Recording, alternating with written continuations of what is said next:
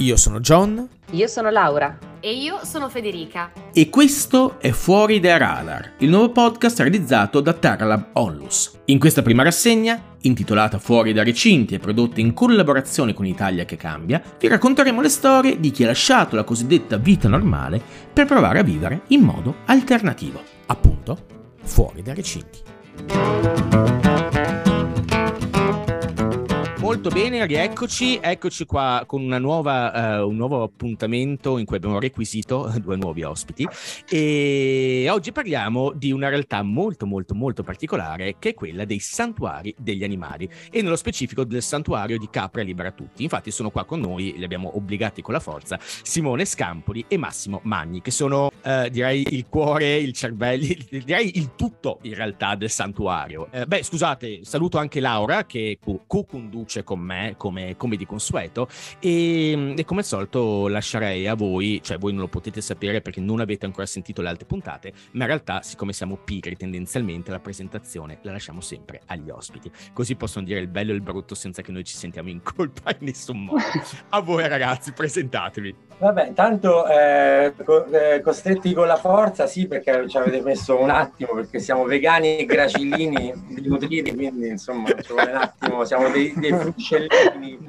E quindi grazie per l'ospitalità e io sono Massimo Manni, il fondatore, il frontman, così dicono, ma fa ridere da morire questa cosa, del Santuario Capelli per tutti che nasce sulle rovine del mio allevamento di animali quando all'epoca ancora ero un, uh, un ignaro onnivoro. E, e invece poi qui c'è eh, io sono Simone Scampoli, felicissimo di essere qua, costretto ad essere qua. E io sono colui che invece ha occupato il santuario Capa Libera Tutti e ormai sta qua da, da un bel po' di tempo. Eh, sono arrivato qua perché attivista per il movimento della liberazione animale, adesso sono qua. Sono super emozionata, ve l'ho già anticipato, sono una nostra grandissima fan e del vostro lavoro soprattutto. E la domanda che in realtà vorrei farvi in maniera un po' più specifica è proprio come avete iniziato a vivere, eh, come si può dire, appunto fuori dai recinti, ovvero il vostro stile di vita chiaramente è non convenzionale, ok? È un po' più particolare rispetto ad altri stili di vita. Per ciascuno di voi, che immagino si sia attivata questa scintilla in maniera differente, cioè qual è stato il, il momento o il modo in cui avete iniziato poi questo progetto? Cioè è stato un momento, è stato graduale, è stato tutto insieme all'improvviso? Come, com'è che è accaduto? Che magari puoi ispirare qualcun altro che è lì lì, vuol fare lo stesso, ma non sa da dove partire. Allora, comincio io, eh, che sono Massimo. Allora, io eh, nasco a Roma, una famiglia che con gli animali con la vita all'aria aperta, la campagna non c'entra assolutamente nulla. Quindi ho vissuto a Roma per fino ai 30 anni, ero eh, il classico ragazzetto eh, discoteca, lavoro, poco dormire, tanto ballare, feste, party. Poi a 30 anni, come tutti i maschi, forse, non so se pure le signore fanno così, devo fare qualcosa. Io dentro di me pensavo, eh, avevo sempre l'idea della fattoria, di andare a vivere in campagna, che comunque il mio sogno era insomma, eh, avere tanti animali. Guardate, io ho lasciato la scuola in tenera età, nel senso io a 12 anni già lavoravo nel negozio di animali, ma proprio perché a casa ovviamente, che non, non, erano proprio amanti degli animali, i miei genitori, ha eh, questo, questo, dilemma a casa, perché questa passione per gli animali non si sapeva da, da dove veniva. Esatto. E, e, quindi lavoravo in questo negozio di animali già all'età di 14 anni, poi ho, ho lavorato nel mentre lavoravo anche in Rai, ho lavorato nel circo, ho fatto il bagnino, però sempre con, a contatto con gli animali, fino insomma ai 30 anni che mi cominciava a andare, sentivo che devo fare qualcosa, devo fare qualcosa e mi sentivo questo richiamo della libertà di, di andare a vivere fuori di città, circondato dagli animali, però io ero un po' con la mente imprigionata in un recinto, volendo, perché comunque cresciuto in una borgata, in un palazzo, eh, sentivo questo richiamo, ma non, non, forse non avevo manco il coraggio, quindi cercavo una casa non troppo lontana da Roma perché il lavoro era a Roma, eh, perché dovevo uscire con gli amici, insomma non, non ero proprio, se l'avessi fatta adesso avrei scelto ancora più lontano da Roma, cioè ancora più lontano dai boschi, ancora ancora più sperduto. Invece poi eh, mi sono attivato e ho trovato questo rudere e insomma ho fatto in modo di prenderlo con, con un bel mutuo e tante cose. Mi sono trovato in questo posto dove i miei amici di allora romani sono arrivati e da lontano dissero che bell'investimento del cazzo. Ecco ti ha dato proprio la botta, la botta di fiducia lì, no? ho detto ma mi sa fatto mi sa che ho fatto l'ennesima cazzata perché dico non so che fare, cioè io non sapevo veramente, io volevo fare l'allevatore, però lavoravo a Roma otto ore, insomma ero ancora nella terra di mezzo, cioè avevo sto recinto con la porta aperta in cui uscivo e poi rientravo. Adesso, quindi stavo con piedi là a prendere i primi animali, sono arrivate le galline mia perché nonostante ero un onnivoro non avevo il coraggio di venderli per carne, poi sono arrivate le pecore perché mi piacevano le pecore, poi di fa le pecore, dimenticando che le pecore la gente se le mangia, quindi nel, nella mente c'era anche quella proprio di fare l'allevatore, quello che vende i polli per, per, per far mangiare la gente, insomma ero combattuto tra il bene e il male, nel senso io eh, più che un onnivoro confuso ero un vegano confuso perché dentro di me c'era già qualcosa che eri vegano ma non sapevi che, di esserlo sostanzialmente ancora. esatto no vabbè ma eh, penso che il 99% delle persone che ancora mangiano carne sono mh, mm, dentro dentro c'hanno un vegano confuso perché io ero il, tra- il classico tipo che magari si andava a mangiare la porchetta e poi vedevo i, dei maiali magari messi dentro un camion in attesa di essere venduti al contadino che li avrebbe mangiati e dicevo mamma mia porelli che, che gentaccia. E stavo là con il mio bel panino eh, con la porchetta e eh, mi guardavo un attimo da, da, da, fuori e dicevo sei completamente pazzo cioè nel senso ma che stai a dire? Però ovviamente eh, mi faceva comodo vivere così ipocritamente perché io sono un vegano che odia le verdure, quindi insomma molto confuso. quindi non, pensavo, non, ci pensavo proprio a diventare vegano. E quindi poi eh, ho preso sta casa, ancora non era finita, ho cominciato a mettere gli animali dentro, la casa non era finita, io lavoravo a Roma, quindi sono arrivato qui addirittura dormivo dentro la smart, ho dormito per un mese dentro la smart, perché talmente la voglia di, di avere questa questa, questo posto, di, di, di avere la, la, la, casa in campagna e poi in montagna. Io pensavo che era. Pensavo, ho comprato una casa pensando che era in campagna, invece mi sono reso conto che avevo comprato una casa in montagna. Me ne sono reso conto dopo anni. Ero proprio ignaro di quello che mi circondava. E niente, quindi piano piano la casa andava avanti, piano piano i debiti uh, continuavano, ho dovuto cominciare a fare 200.000 lavori perché i soldi non bastavano più perché devo pagare la benzina per andare a lavorare, eh, capito? Uno, uno, di quei tranelli in cui cadiamo tutti, cioè gli animali da mantenere, un lavoro da, da mantenere, gli amici da vedere e poi piano piano è crollato tutto perché poi eh, mi sono reso conto che la vita da allevatore ti sacrifica, no? Andavo a lavorare eh, sporco puzzolente di capra, andate pecora, andavo con i miei amici sporco puzzolente di capra e mi addormentavo dappertutto perché all'epoca tipo mi svegliavo alle 4 di mattina, finivo da lavorare alle 11, 11 e mezza, mezzanotte l'una andavo a dormire, tre ore e me li mettevo in piedi.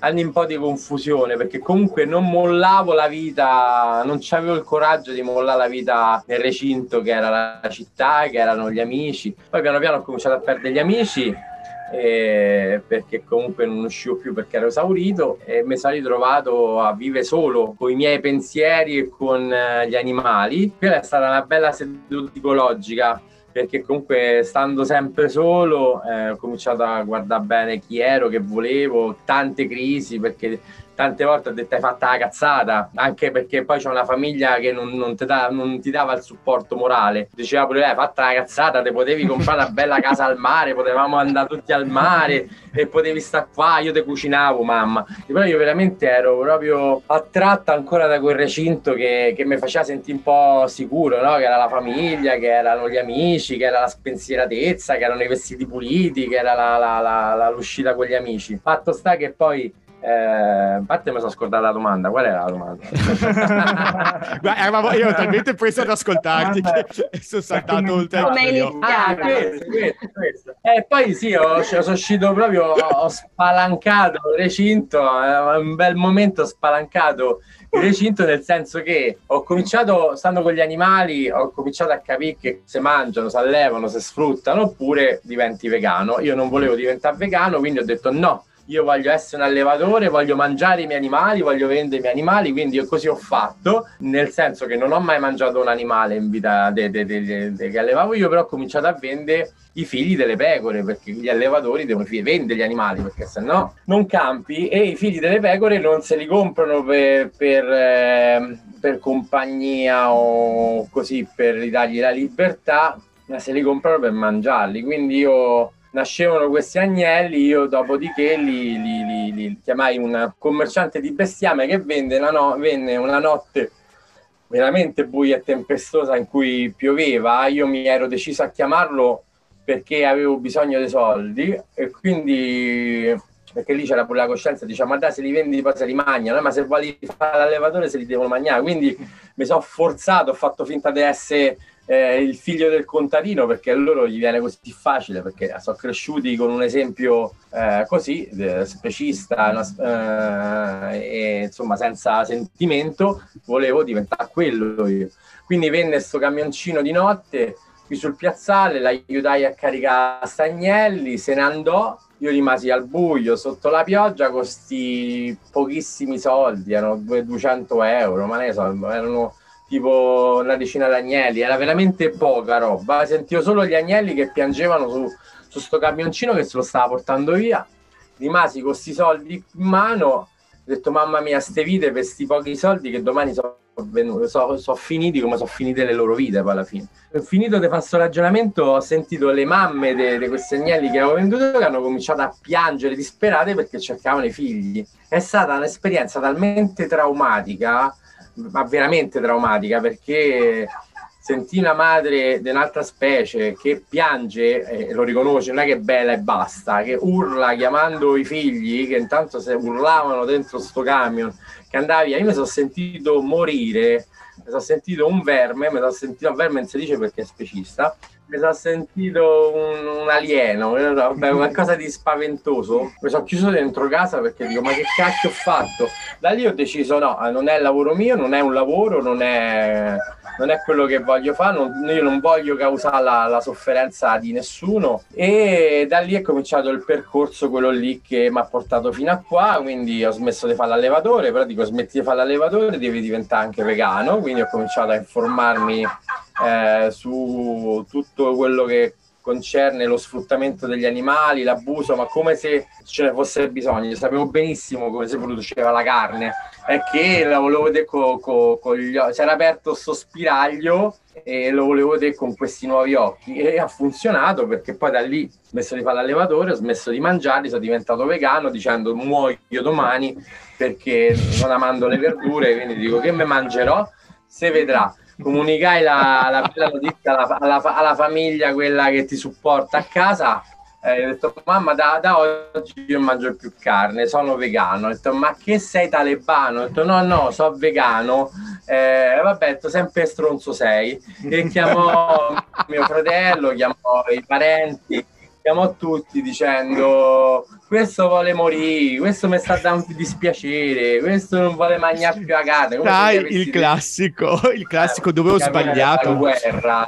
Ma tra- infatti poi ci fu problemi perché cucinava, me, me nascondeva le salsicce dentro le lenticchie, me nascondeva il parmigiano di qua, cercava di farmi sopravvivere nascondendomi pezzi d'animale da, da tutte le parti. Poi io, problema familiare, ma poi ha, ha imparato a cucinare benissimo.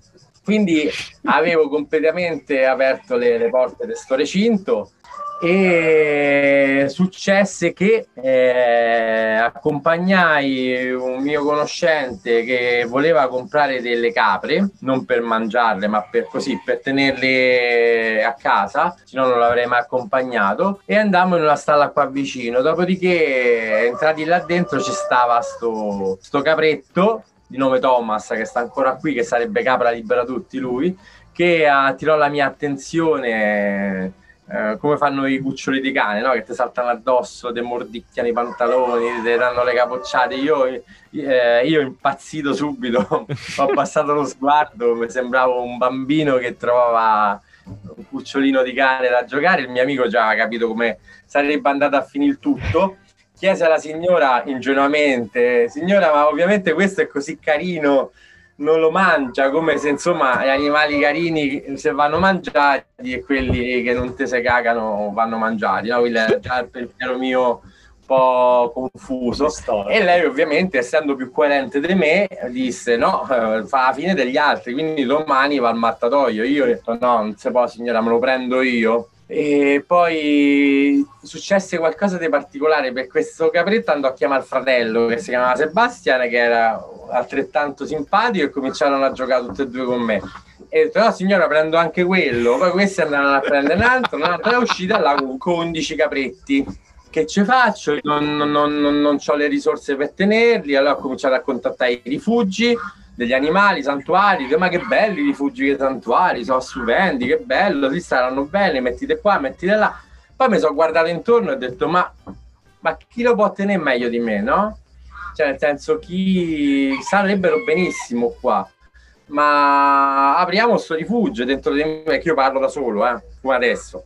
E quindi dicevo, ma ma il rifugio è una cosa seria, ma ce la farai? Sì che ce la farò. E, e, e, tipo in cinque minuti, come tutte le cose che ho fatto nella mia vita, senza ragionare, senza chiedere consigli a nessuno, ho detto va bene, nasce Capra Libera Tutti. Ho fatto la pagina così, ho fatto la pagina su Facebook per annunciare sta cosa, che all'epoca ero già seguito sui social come Massimo Manni, ma perché ero carino, un bel ragazzo, simpatico era solo per quello. E, e, invece poi scoprirono santuario con la spiegazione perché aprivo un santuario e ci fu un successo immediato. Non so perché, forse pure, pure la cavalcai l'onda de, de, delle energie che entravano ne, eh, in quel momento in questo posto. Ebbe subito successo e da lì ho cominciato a raccontare la storia degli animali, de, del, del santuario è cresciuto è arrivato fino adesso. Basta, parlo pure troppo. Eh, mi sa. Eh, eh, no, no, no, ma guarda, ti stavamo... È stato bellissimo. Cioè, mi sentivo in colpa di interromperti perché era una figata, vai Simone, scusami. Eh, no, vabbè, il santuario Capelli Bratutti sicuramente per me è il culmine del, dell'uscire da, dal mio recinto però tutto è iniziato quando io vivevo ancora a Prato, ho seguito proprio tutto quello che il sistema vuole, no? il lavoro sicuro, il lavoro al sicuro, avevo comprato una casa, eh, lavoravo per le ferrovie dello Stato, quindi seguivo tutti questi passi che il sistema nel quale viviamo vuole che seguiamo. No? Io ero nel mondo delle feste, del divertimento, dei viaggi, eh, quindi nonostante c'era tutta questa parte entusiasmante, allo stesso tempo era iniziato un processo di depressione veramente vera e propria, che è durata per un po' di tempo. Mi ricordo, avevo comprato la casa e dopo penso due mesi che l'avevo comprata, mi guardavo in casa e dicevo: Ma che ho fatto? Ma perché sono qua dentro? Perché questa è la mia casa? Perché questo è il mio lavoro? Era come aver visto la, la, vita intera, no? sempre uguale. Mi ha portato a una depressione estrema e ovviamente si è sviluppata nel tempo e fino a che mi ha fatto proprio lanciare nel vuoto, rischiare tutto, partire, lasciare l'Italia mh, mm, con il rischio appunto di non sapere come pagare quella casa, se pagarla o meno, non potevo venderla, avevo paura dell'affitto, vabbè mi sono lanciato nel vuoto, ho detto preferisco trovarmi nei guai piuttosto che stare qua in questo recinto che io stesso eh, esatto, stavo, stavo per dirti alla faccia, alla faccia, del recinto proprio, cioè di, di quelli che non vediamo ed dai quali in realtà siamo circondati. Esatto, e lasciai l'Italia, andai a Berlino questa fu la prima esperienza che, che mi ha fatto notare quanto il, in un certo senso, seguire le proprie passioni, i propri sogni, uh, in un certo senso ti può spianare la strada. Questa almeno è la mia esperienza, non so se può accadere in tutti i casi e si applica in tutte le persone, però almeno per me questo mi ha fatto vedere quanto poi un po' uscire dalla zona comfort, rischiare un pochetto, ovviamente con tanta riflessione, pensandoci, perché poi ovviamente ho meditato tanto le scelte che ho fatto. Faccio una storia breve perché ci vorrebbe una puntata solo per questo. E, e quindi sono andato in Germania e qui si è aperta tutta una fase della vita che mi ha catapultato in esperienze nuove, cambi di lavoro. Ero già vegano quando ho lasciato l'Italia, quindi poi là ho avuto modo di lavorare nei ristoranti vegan, ho iniziato a fare il pasticcere, mai lavorato in un ristorante prima, mai fatto pasticceria prima. Quindi questo uscire dalla zona comfort, questo sperimentarmi, eh, buttarmi un po' nel vuoto, eh, mi ha poi sì, sempre di più spinto a, a lanciarmi, a seguire i miei sogni e, ehm, e rischiare, perché poi ci vuole un po' di rischio in questa vita, ovviamente, ripeto, sempre con con tanta meditazione verso quello che si fa, però sì, un po' di rischio ci vuole. E questo poi mi ha portato l'ultima fase che ho passato a Berlino stata ovviamente con avevo iniziato a fare l'attivista per la liberazione animale in vari modi con diverse organizzazioni fino a che poi eh, l'ultima con la quale ho avevo intrapreso questo percorso mi fece una proposta di venire in Italia a portare questo movimento in Italia, espanderlo in Italia. Io non avrei mai pensato minimamente di tornare in Italia. Io stavo da Dio a Berlino, avevo tutto quello che mi serviva, stavo benissimo, una vita super, lavoravo pochissimo perché già là Uh, avevo già Berlino mi aveva fatto vedere come tante persone mirano a lavorare il meno possibile per vivere e, e quindi questo già per me era stata un'illuminazione no? lavoravo tre giorni a settimana riuscivo ad avere una, un buon tenore di vita e, e, avevo tantissimo tempo per me, qualcosa che mi aveva fatto riscoprire chi ero. No, forse per la prima volta avevo scoperto chi ero davvero, perché avevo tempo per vivere. La, la, mia vita non era al servizio di qualcuno o qualcosa, di un'azienda della quale non mi interessava, eh, riuscivo no, a scoprirmi e fare esperienze. Quindi non sarei mai tornato in Italia, mai, se non per questa proposta che per me era veramente interessante perché volevo lottare per un mondo diverso e giusto per ogni specie vivente e quindi questa proposta era veramente interessante. Ecco perché tornai in Italia, feci un mega tour da nord a sud per tutta Italia per mobilitare persone e questo mi ha fatto venire in contatto con il santuario Capalibera Tutti. Io ero un fan sfegatato del santuario Capalibera Tutti, lo seguivo da, da Prato, da Berlino e nonostante seguissi tanti santuari nel mondo, però guardavo sempre il santuario Capalibera Tutti con una curiosità in più, con più piacere, era un po' il santuario che, che cioè era, era quel posto e per me era il santuario. Quindi appena eh, ho avuto la possibilità di fare questo tour in Italia, ho detto vabbè, contatto subito Massimo, sento se posso andare a fare visita. Quindi mi disse sì, dai, fammi sapere quando non avevo le, date esatte, mi disse fammi sapere, io ho detto lo contatto subito. E questa fu la prima volta che arrivai qua in questo posto, rimasi veramente colpito perché poi, come diceva poco fa Massimo, lui ha tolto proprio i, i recinti. E quindi questo fu veramente speciale. Altri santuari hanno ovviamente tendono a fare quello che fa lui, però anche costretti poi dalle, da, dal luogo luoghi, quindi magari costretti a dover creare de- delle recinzioni, perché sennò gli animali vanno nella strada o in città, in, in questo luogo è, è, sicuramente più possibile. Però ecco, è stato veramente speciale vedere la, la vastità e come tutte queste specie vivevano ass- vivono assieme, è una vera e propria comunità multispecie. Eh, quindi è stato veramente un... emozionante eh, vederlo con i propri occhi. E poi niente, io ho continuato a vagare per l'Italia per un sacco di tempo, anche tornavo all'estero sempre per questa organizzazione e venivo spesso qua al santuario. Poi il eh, cambio radicale è stato quando la pandemia è cominciata. Io ero a Berlino di nuovo, in Olanda per vari mesi, e, ma la pandemia è cominciata e quindi tutto è cambiato. Dare questo lockdown e, sono ancora qua, sono ancora qua e la vita ovviamente è totalmente cambiata. Non so neanche io che cosa stessi provando, perché poi Berlino, eh, forse un po' la nostalgia di avere tutto a portata di mano in città o il poter vedere amici ed amiche quando vuoi, ma sono strafelice di essere qua sul presente, basata sulla giornata. Però ecco, per, per dire come il mio uscire dai recinti è, è successo, è, è, successo così, è stato un, un, susseguirsi di tanti cambiamenti che non ho raccontato perché, ripeto, ci vorrebbe una puntata intera per raccontarvi la mia sì, fase infatti. a Berlino, che è stata proprio ciò che mi ha, mi ha trasformato come persona, ecco. Eh, Beh, ma occhio che, che ehm, questa è la prima rassegna, ma poi l'idea è quella di rapirvi anche per delle rassegne successive e approfondire anche queste, queste cose.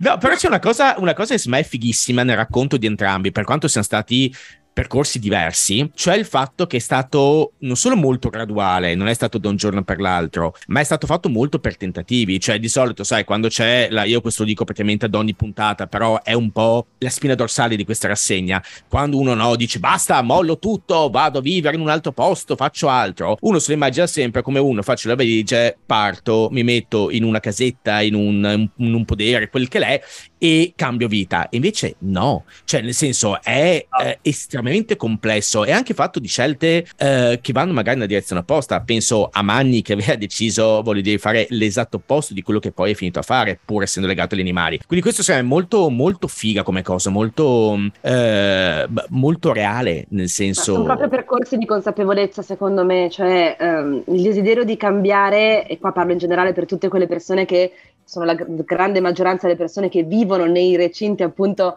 per come li conosciamo, cioè ti viene detto che tu nasci, cresci, devi fare certe cose, punto. Eh, moltissime persone hanno questo desiderio magari di ritrovarsi, riscoprire se stesse e prendere delle direzioni meno canoniche rispetto a quelle più standardizzate. Però non solo ci vuole coraggio, che quello per amor del cielo, ma ci vuole proprio un percorso di genuina consapevolezza e soprattutto onestà con se stessi, onestà intellettuale con se stessi, cioè mettersi proprio nudo davanti allo specchio e dire ok, ma io dove voglio andare, che tipo di consapevolezza sto cercando di sviluppare ed è proprio assumendo questa consapevolezza che poi si riesce a prendere determinate direzioni.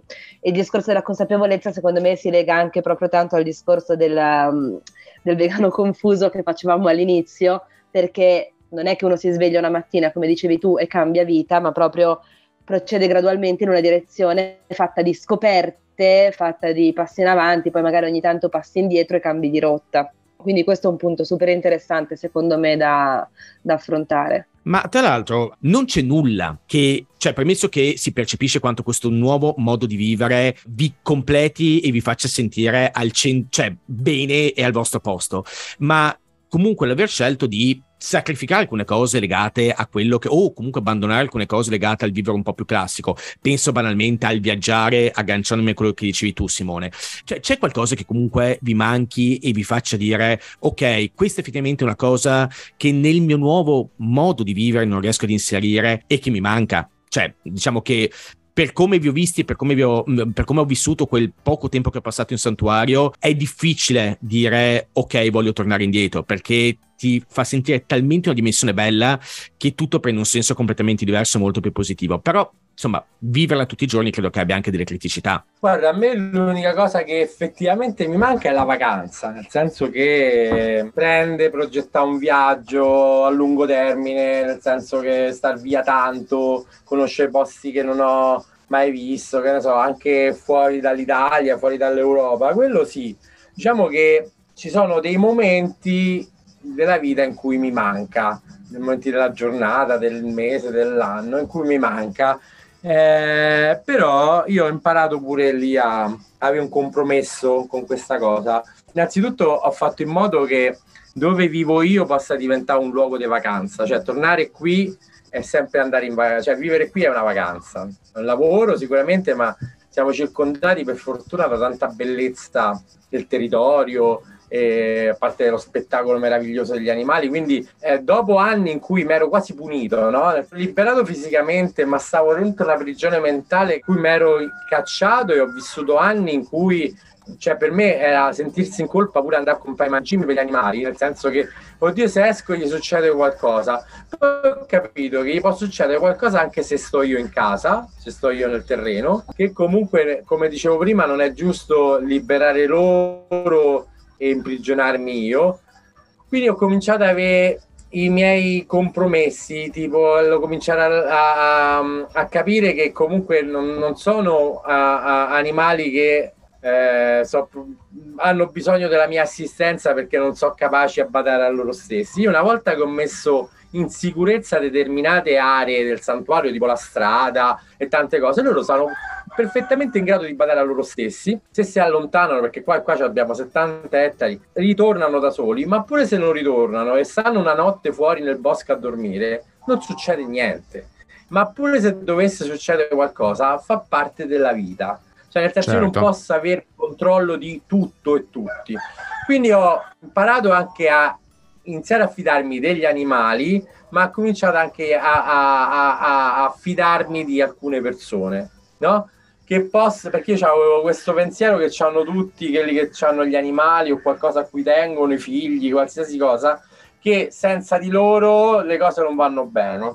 A volte è vero, a volte no, a volte possono andare pure meglio. Quindi ho imparato a fidarmi di alcune persone e dopo anni in cui mi ero recluso qua dentro, era diventata un'ennesima prigione, un'enorme prigione, ho imparato a, a, a andare sempre un po' più lontano, qualche chilometro più lontano, andiamo al Terminil a fare escursione, andiamo al lago e poi torniamo, andiamo sempre in giornata, eh? quindi a esplorare il posto, che per me quella era come una riabilitazione, no? A, a mm-hmm. una cosa che avevo perso, perché prima ovviamente vivevo senza animali, vivevo in città, facevo quello che volevo, no? Magari potevo avere il problema dei soldi, però anche adesso, anche senza soldi, ho imparato a, ad andare a esplorare sempre più avanti, sempre più avanti, tant'è che sono andato a finire a Londra, per esempio, no? Che io non avrei mai pensato di andare a Londra a fare comunque sempre per attivismo, diciamo, ribellione. Quando mi sono trovato a Londra, ho detto: Ma com'è possibile che sono venuto a Londra? dopo che mi sono recluso pure la giornata di mare di due ore. Esatto. e sono riuscito ad andare a Londra. E sono tornato a Piantastorio non era successo nulla. Per esempio ti faccio un esempio. Quest'anno erano anni che non andavamo al mare io e Simone tipo quattro anni. Cioè no andiamo al mare. Ovviamente abbiamo un ragazzo qua che ci aiuta istruito bene. Siamo andati al mare tipo la mattina, quando riusciamo, faccio le cose che devo fare io con gli animali e andavamo al mare, ovviamente qui vicino Roma, però poi alle 6 bisognava ritornare via perché gli animali hanno un appuntamento preciso a quell'ora dove vogliono che io sto lì, è un piacere anche mio stare con loro, li sistemo, li, li, li, eh, abbiamo il nostro momento che dura insomma due o tre ore. Le abitudini quotidiane. Eh, le abitudini quotidiane però c- mi mancava, sembra una stupidaggine a voi che magari vivete così, che magari avete a disposizione il tempo. Mi mancava quell'ora che era dalle 6 alle 9 di stare in spiaggia, che secondo me è l'orario più bello in cui una persona può stare in spiaggia, no? Questa cosa mi mancava. Allora è, è scattato il click e ho detto Simone, ma facciamo così, una volta andiamo al mare il mattina pomeriggio e una volta sistemiamo gli animali prima, li accudiamo bene, li mettiamo in sicurezza e poi andiamo al mare alle 6, alle 7, quindi siamo là e ci vediamo il tramonto.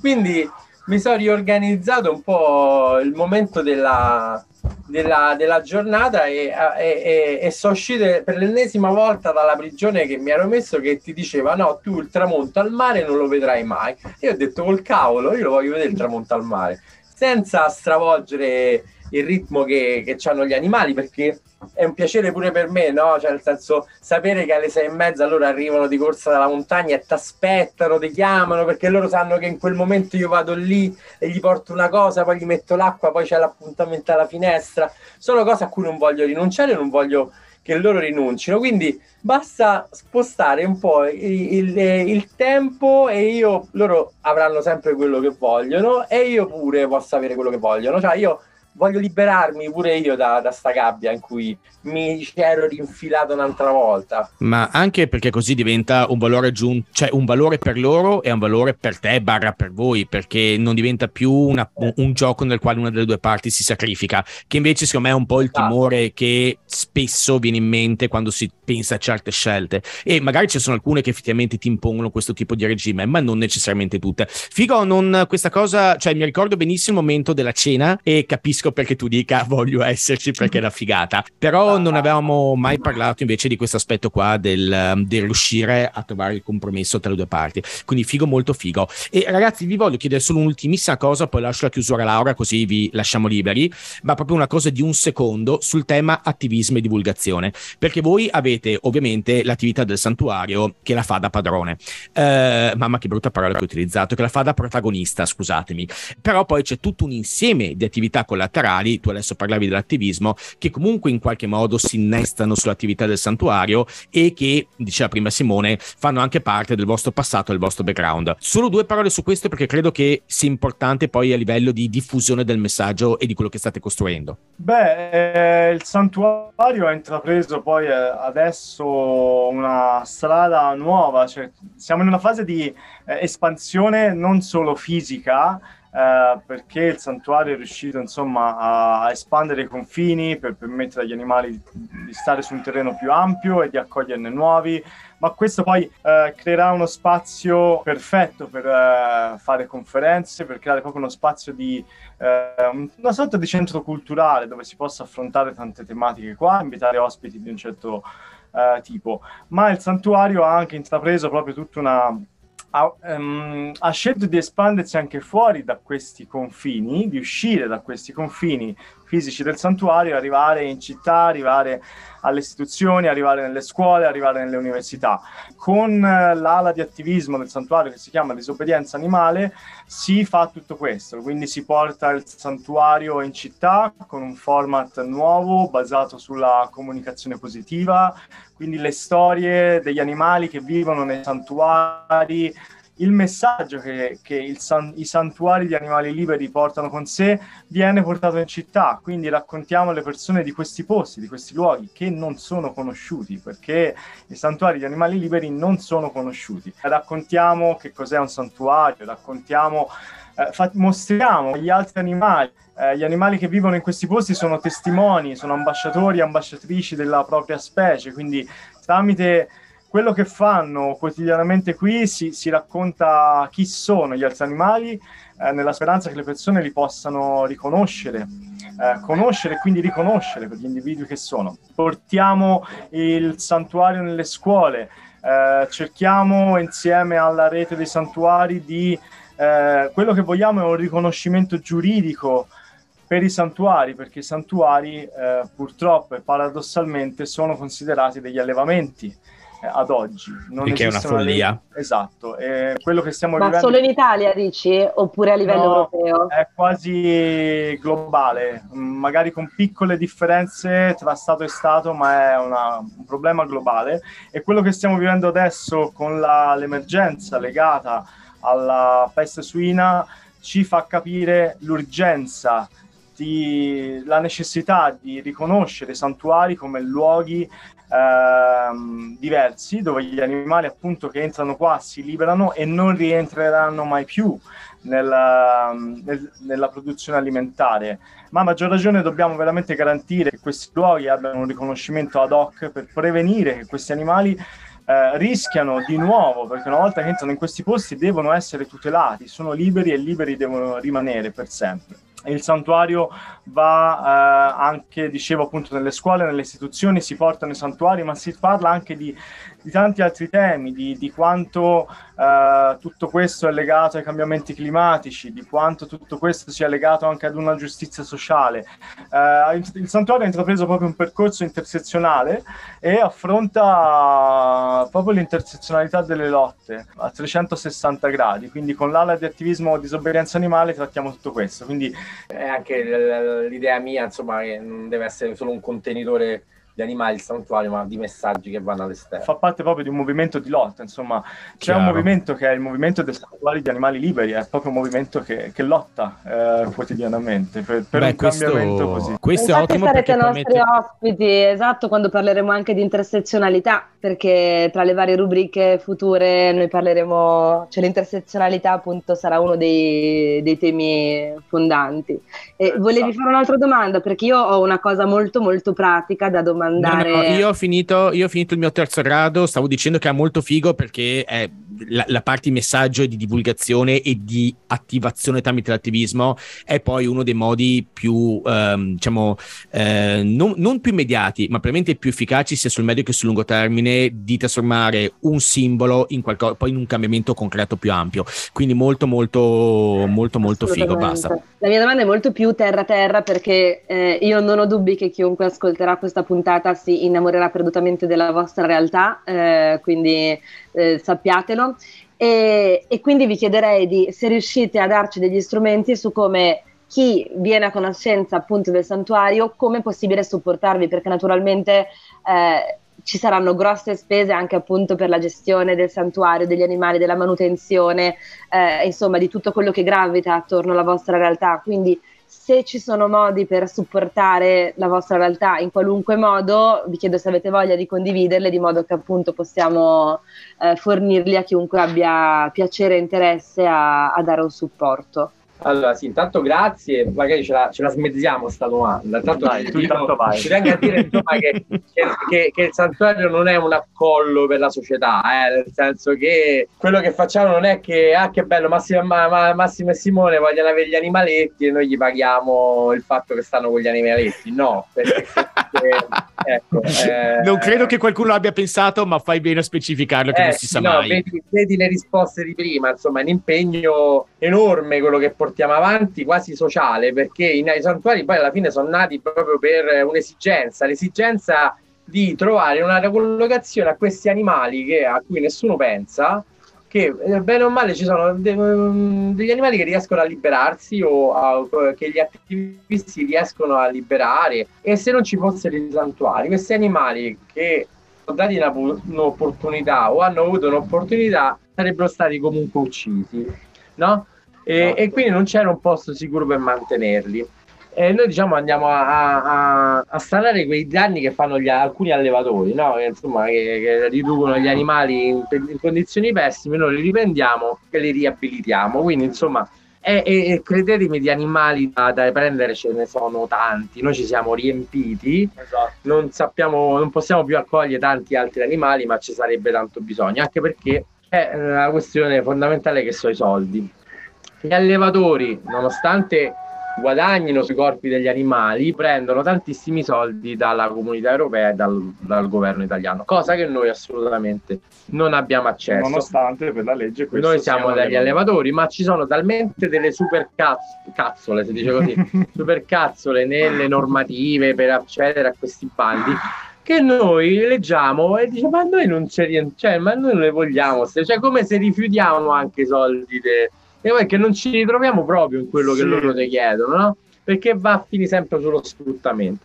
Quindi noi ci, ci finanziamo con l'autoproduzione, ovviamente, ogni volta ci dobbiamo inventare o il libro, la maglietta, ci sarà l'olio libera tutti, insomma l'olio di oliva, e però dobbiamo anche fare che le spese sono arrivate a, a cifre folli magari dopo se vuole Simone lo dice. Hai e, paura di Eh sì, e dobbiamo fare appello all'aiuto dei privati e associazioni dove insomma eh, gli aiutiamo, cioè chiediamo l'aiuto per andare avanti e adesso passo la patata a, a Simone.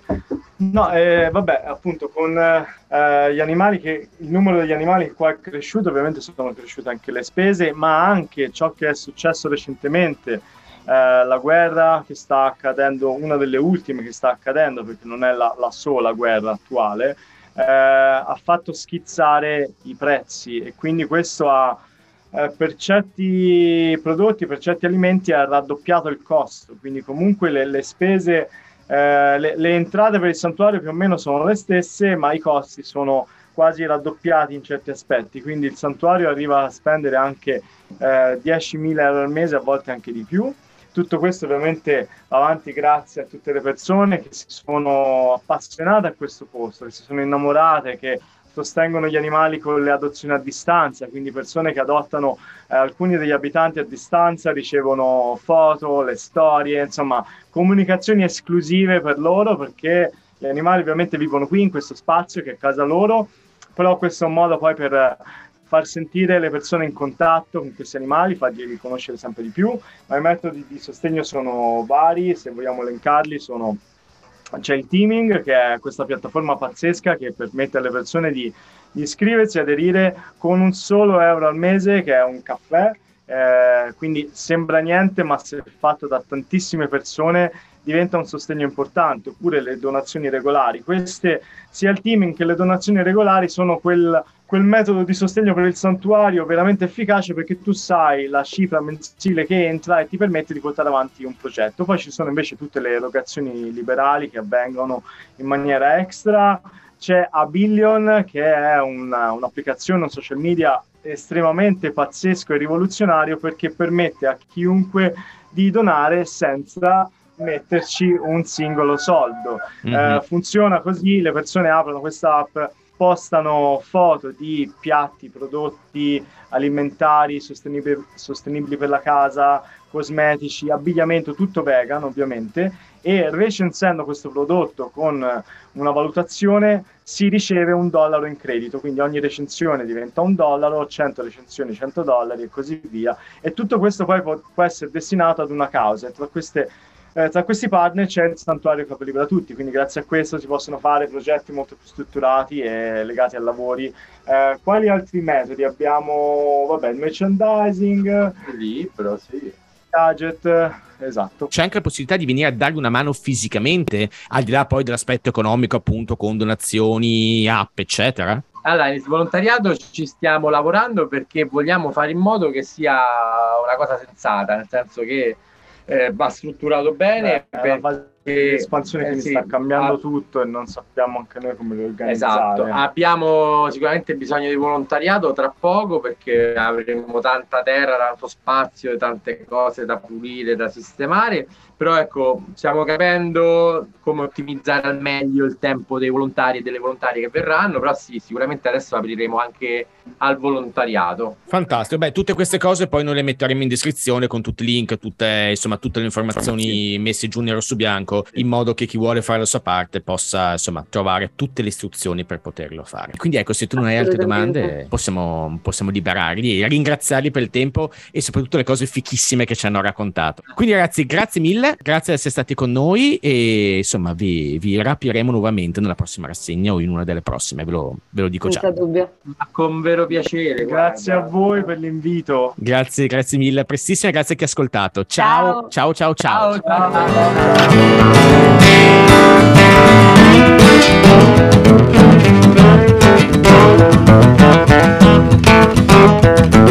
you.